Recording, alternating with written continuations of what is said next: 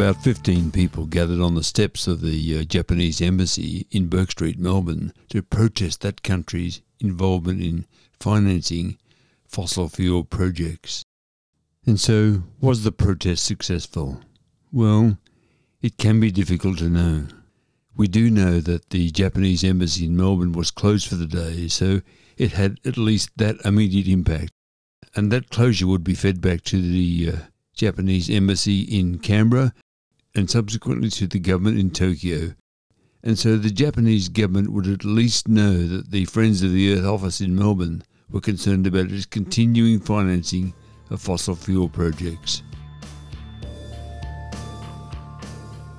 Yes, welcome to this latest episode of Climate Conversations. I'm your host, Robert McLean. This podcast is assembled here in Shepparton in northern Victoria, Australia, on the lands of the Yorta Yorta people.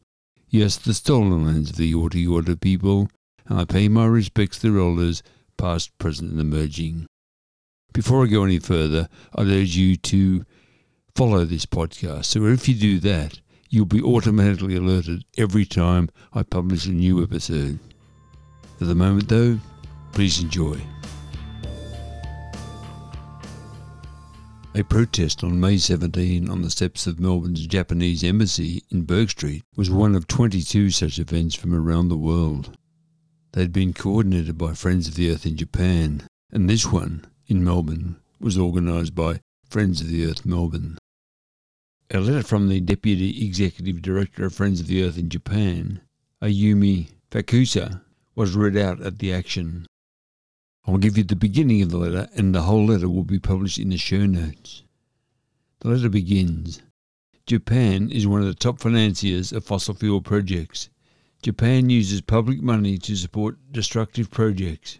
Back in April, the G7 ministers' meeting on climate, energy, and environment was held in Sapporo.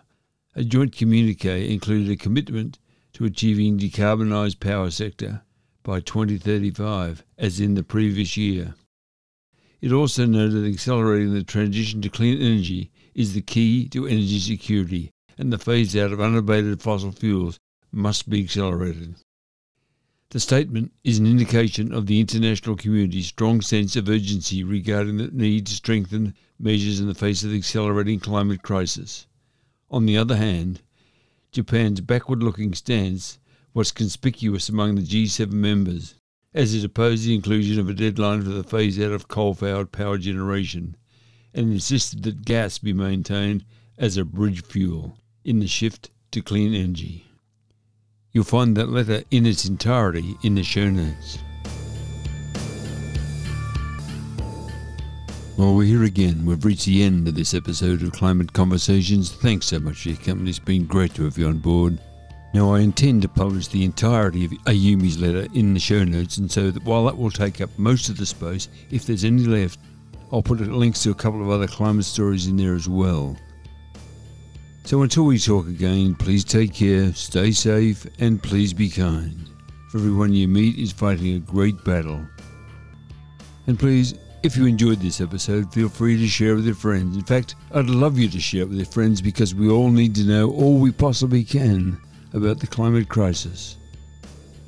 Also, I'd love to hear from you. And you can do that by contacting me via email at r.mclean, the number 7, at icloud.com. Also, please follow this podcast because if you do that, you'll be automatically alerted every time I publish a new episode. Now, please take care and stay safe.